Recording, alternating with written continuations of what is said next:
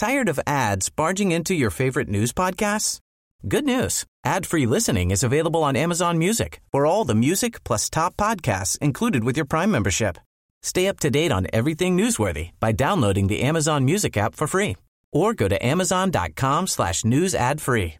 That's amazon.com slash news ad free to catch up on the latest episodes without the ads.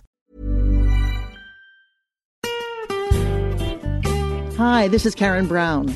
Thanks for checking out the Mississippi Edition podcast. If you like what you hear, click subscribe, hit like, or leave us a comment if your app has that feature. Then find other MPB podcasts by searching MPB Think Radio on your favorite podcasting platform. Thanks.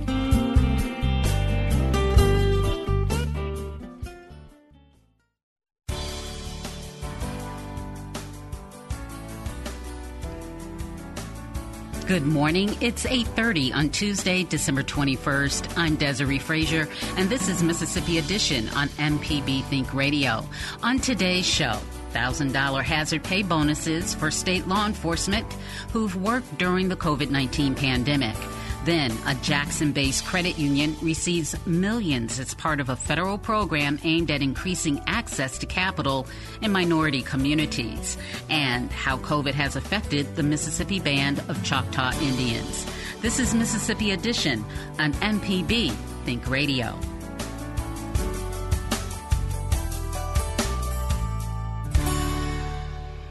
State law enforcement officers are receiving a $1,000 bonus by the end of the year as hazard pay.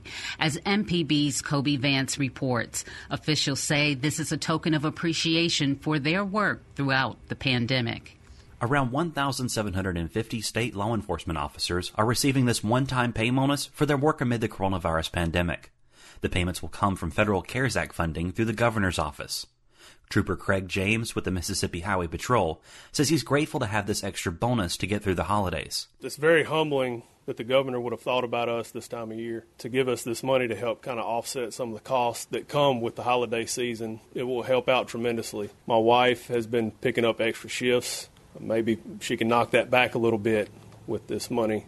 Trooper James says despite the pandemic, he has continued to do his job as normal, aside from having to wear a mask to prevent coronavirus transmission. Public Safety Commissioner Sean Tindell says around 50 law enforcement officers statewide have died from the coronavirus since the beginning of the pandemic nearly two years ago. He says their sacrifices will not be forgotten, and he hopes the death benefits being received by their families will be extended. When this COVID started coming out and there were so many unknown variables, they answered the call each and every day because it's not a job that sleeps, it's not a job that can work remotely. They show up and they put it on the line, and a lot of them have made the ultimate sacrifice.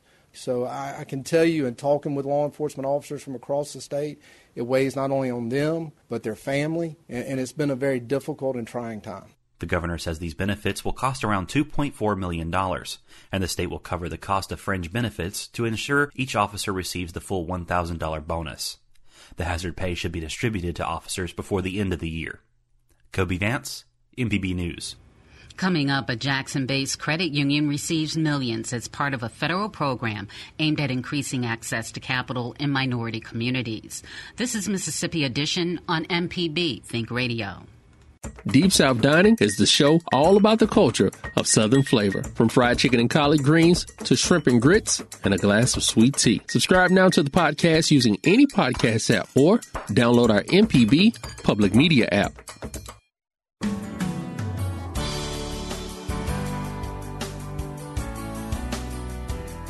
This is the Mississippi Edition on MPB Think Radio. I'm Desare Frazier. Jackson based Hope Credit Union is set to receive a check for nearly $100 million from the U.S. Treasury. The funds come as part of a federal program aimed at boosting access to capital in historically underserved American communities. Bill Bynum is Hope's CEO. He speaks with our Michael Guidry. At the end of last year, Congress uh, appropriated um, $9 billion to uh, provide capital to community development financial institution depositories, uh, CDFIs, um, uh, as they're known, uh, and also to minority depository institutions to help communities that were disproportionately affected by the pandemic and economic crisis. Um, I suspect that um, you've heard, and, and, we've certainly seen in our region, how small businesses and low-income communities, rural communities, communities of color, uh, often have a hard time accessing uh, resources in normal times, and, and the economic crisis made that much more difficult. So Congress appropriated these funds to make available to um, to CDFIs and minority depositories that have a much stronger track record of serving uh, lower income, um, economically distressed communities and communities of color. And so we applied for those funds over the past year, and we were very excited to to be successful in being named one of the recipients. I think there were about 175 or more uh, recipients that have divided eight, eight points, uh, dividing 8.7 billion dollars. How can this program, this emergency capital investment program that Hope Credit Union, Hope Enterprises is, is a part of, how do you see uh, both its immediate impact and in its in its long term impact. Because uh, I know you know these businesses need some immediate impact, or, or business owners need some some immediate relief. But this program is designed to to do more than that. So, what are both the estimated short term and long term effects of this program? Michael, unfortunately, um, there are, are people and communities in, in, in across the country, but particularly here in the Deep South, that have had a much more difficult time accessing basic financial services. Uh, here in Mississippi, only 17% of all mortgages go to black homeowners, and this is a state with almost 40% black residents. So the traditional banking system has gaps. It just does not serve everyone adequately. On the other hand, you know, Hope, 80% of Hope's mortgages go to low income people, to women, to people of color.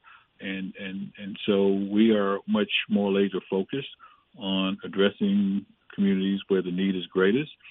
Um, we started in the Delta 27 years ago and have uh, continued um, over the years um, to um, to fill gaps in the financial system here in Mississippi and Arkansas, Louisiana, Mississippi, uh, Alabama, and Tennessee after the financial crisis, you know, we, you know, in a normal year we make about 50 business loans. We made 5,000 paycheck protection loans, um, many of those to um, businesses, small mom and pop businesses that provide critical service and jobs in struggling communities. Um, that and many of those businesses had gone to banks, but didn't even get a call back. So um, we, we exist to fill gaps in the financial system, and the but what we are we are uh, significantly undercapitalized compared to traditional banks and credit unions, and so this injection of capital by Congress helps to um, put us in a position to deepen our impact um, you know, we we we are in, you know, for example, we we're in Itta Bena. We we are the only we we are the only financial institution in Itta Bena. Um, and if we had every deposit in Itta Bena, that would be only 1.2, 1.3 million dollars. That's hardly enough to finance the businesses, the homes, and provide basic banking services in those communities. And so what this capital will do is to help us inject more um, resources into places like Itta Bena and Moorhead and Drew, and and, and again, it's, it, it, it'll it'll be a it'll be a, a game changer for those communities and for our ability to help those communities. And you've talked a lot about how this program and what you do uh, is is more laser laser focused, and that laser focus comes out of a necessity to close these gaps. Even if this program is able to do that, what do what needs to happen in the in the bigger picture to to ensure that once those gaps are closed, uh, that they, they, they stay closed in perpet, uh, perpetuity and, and not kind of regress back to the problem that you're that you're currently addressing. I'm I'm glad that Congress saw that it is, is appropriate to address um, disparities in the financial system by uh, capitalizing organizations like Hope.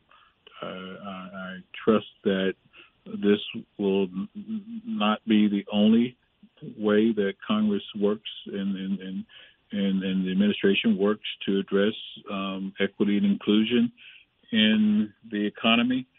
Um, but again, I, I, we we are committed to doing everything that we can to make sure that everyone, regardless of where they're where they live, um, their race or gender, has access to the tools they need to support their families and their communities. Um, yeah, I just uh, again, I, I I think the evidence um, our of our work speaks for itself, and I think that's part of what helped and convince Congress to make um, the investment that they did. And I hope that will continue in the future. Bill Bynum is CEO of Hope Credit Union. Coming up, most prisons shut down visitations right away when the pandemic began.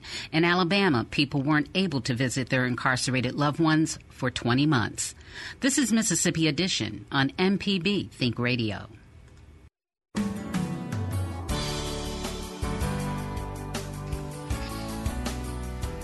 This is Mississippi Edition on MPB Think Radio. I'm Desare Frazier.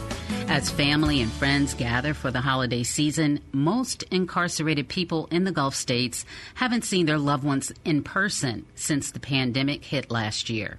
More than 24,000 people are incarcerated in Alabama, and it was one of the last states to allow prison visitation again excuse me, the Gulf States Newsroom's Brittany Brown reports on how these months apart have affected incarcerated people and their loved ones. Virginia McDaniel's favorite picture is one of her and her husband. She's wearing a black shirt, he's in all white.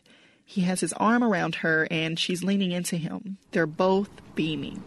When I look at this photo, the first thing I see is his eyes and his smile. I see happiness right there. Virginia keeps this photo of her and her husband, Kenneth McDaniel, clipped to a lamp on her nightstand. I look at this when I wake up and when I go to bed. The photo was taken during a prison visit, but it looks like it could be anywhere. The only clue is the small stitching of his Department of Corrections number on his lapel. Kenneth is incarcerated at the Easterling Correctional Facility in southeast Alabama. Virginia lives in Dothan, just one hour south. Before the pandemic, she said she'd make the trip to visit him every Sunday for five years. You get to feel that happiness for three hours that we got to visit.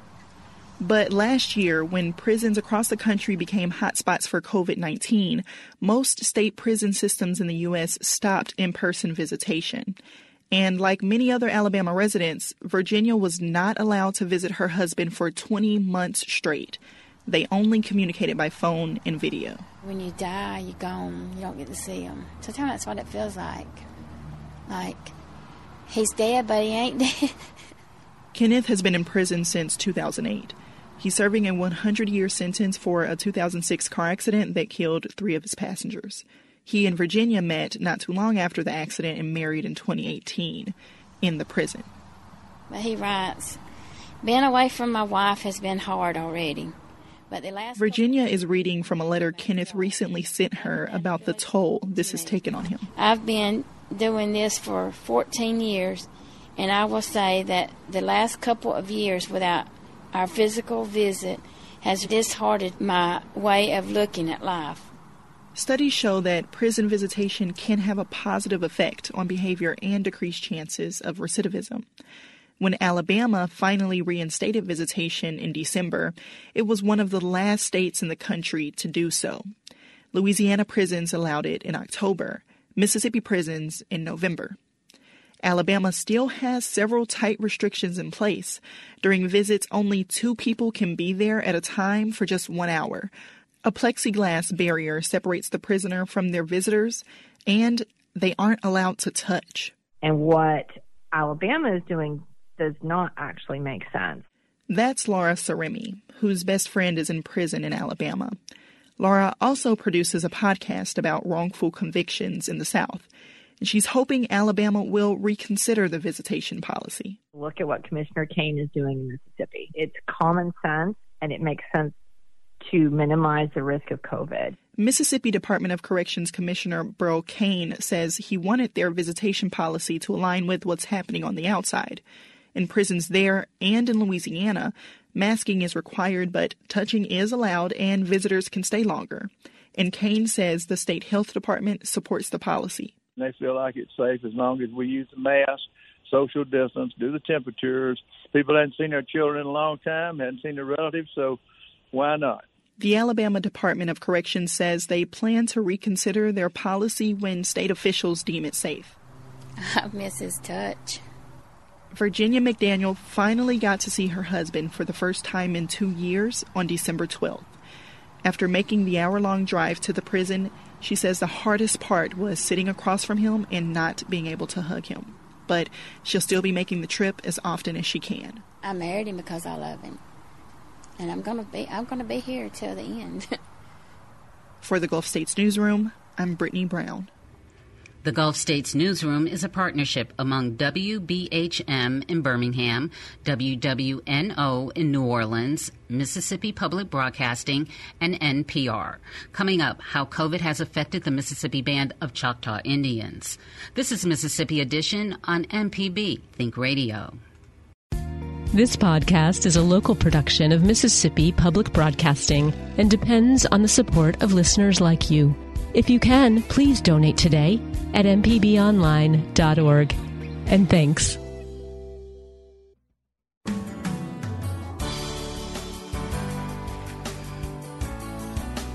This is Mississippi Edition on MPB Think Radio. I'm Desare Frazier. On yesterday's show, we heard from John Hendricks, who's Director of Economic Development for the Mississippi Band of Choctaw Indians. He told us about an inventive new source of revenue for the Choctaws. The tribe is leveraging its expansive forested lands to sell carbon credits to private companies that want to claim carbon neutral status. We're actually committing to maintain our forests at or above our current base inventory stock. So we're going to let the tree, I mean, grow more trees and grow them for longer periods, and those trees in turn capture greenhouse gases and sequester them, so carbon sequestration. After a brutal 18 months, the tribal economy is well in need of a creative jolt. John Hendricks joins us again to share how the pandemic affected life for the Band of Choctaw Indians. The tribe is a government, so the, the Mississippi Choctaws as a government is basically a self contained community, and so it, runs the school system and the police department and the healthcare system and the tribal government, and as well as the businesses that are employing the community. So it, it is a very comprehensive, cohesive community. And when the pandemic hit, it hit the Choctaw community especially hard as a population. So all things were impacted. The tribe had the school system that um, was impacted and needed to be closed. Um, which made everyone realize the importance of having broadband access, a need to ramp up all of the uh, social services and food distribution and elder care systems while you've got your employees who are being asked to, to shelter in place. So all the all communities and governments face the, the same situation. I would say Choctaw faced it especially tough. It's a rural community. There's eight separate tribal uh, communities scattered out about 90 miles apart, so it's just logistically challenging. But I, I would say that we we have uh, we've adapted, we've innovated, we've gotten through um, a lot of challenging situations, and and again, we now have plans to to um, address a lot of root problems. The overcrowding situation, um, we've got the plan to build 100 homes. The the need for broadband, we've got plans to deploy broadband to all tribal houses. Um, hopefully by this time next year. Um, we've got the health center um, has responded and they've adapted, and we're looking at lots of initiatives to improve the, the public health situation and offer telehealth services to the community. The tribal schools, um, we've done a lot of improvements to facilities, and we're in the process of planning a new um, um, high school that's going to replace one that's was built back in the 60s, just um, inadequate for today's needs. So it, it exposed a lot of um, root problems that needed to be addressed, like a lot of communities faced, but I would say that we've got good plans in place to, to um, start addressing these in, in a very timely manner. What of the problems will be at the top of the list, you think? Uh, overcrowded housing is is at the top of the list. So the the plan to build new affordable housing units in the community. Um, number two would be broadband access. So uh, again, you can't do telehealth, you can't do distance learning, you can't do homeschooling without the household having broadband access. So so we're solving that. Um, the need to have up to date um, facilities for middle school and high school is very critical, and so there's plans being put to, to develop a new middle school and high school with with um, adequate air handling systems and not overcrowded classrooms. Um, those would be the, the top three, and then just general infrastructure, um, roads and water and wastewater treatment facilities, and then again economic diversification. We're, we're we're actively looking for more projects like the carbon offset project um, to find more ways to diversify our our, our economy. Um, so that's what I was going to ask you about because you had the casinos, but during the pandemic, did you shut down? We did. They were shut down for a few months. Yes. Okay, and so they were shut down. How does that impact the Choctaws going through that? Economically? Well, again, it, it uh, like a lot of us have lessons learned after after the COVID pandemic. Um, one of them is the need to to have financial and economic diversification. So, uh, the, the casino. Um, is the largest business that we own and operate. We have three casinos, and it's our largest employer for the businesses that we own and operate. So, when those have to close for a few months, you you it it, it hurts. So you realize that you need um, more diverse things that don't depend on on tourism and, and things like that. So again, that was a, a big driver for us to look at opportunities like the carbon offset market, and we're looking at several other uh, potential ventures as well. So you end up with a more diverse economy and, and less reliant on just a single industry. Is there anything that I didn't ask you that you'd like to share?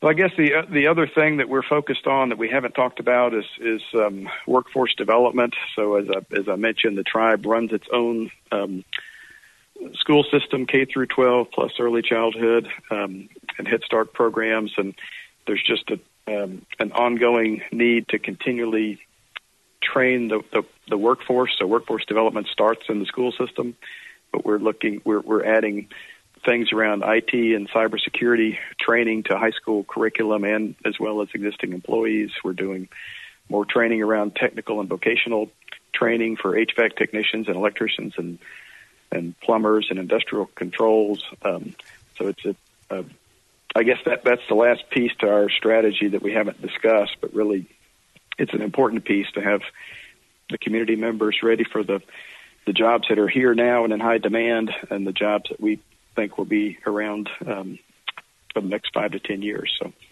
that's another important part of what we're up to. John Hendricks, Director of Economic Development, thank you so much for your time. Thank you for the interview, and uh, we look forward to keeping in touch. Thanks for listening to the Mississippi Edition podcast from MPB News and MPB Think Radio. Don't forget to subscribe if you haven't already, and if your app lets you, leave a comment or review. We really do appreciate it. Remember, you can always get in touch with MPB News on Facebook and Twitter, and fresh episodes of the podcast are posted every weekday morning. I'm Karen Brown. Thanks for listening. This is Mississippi Edition from MPB Think Radio.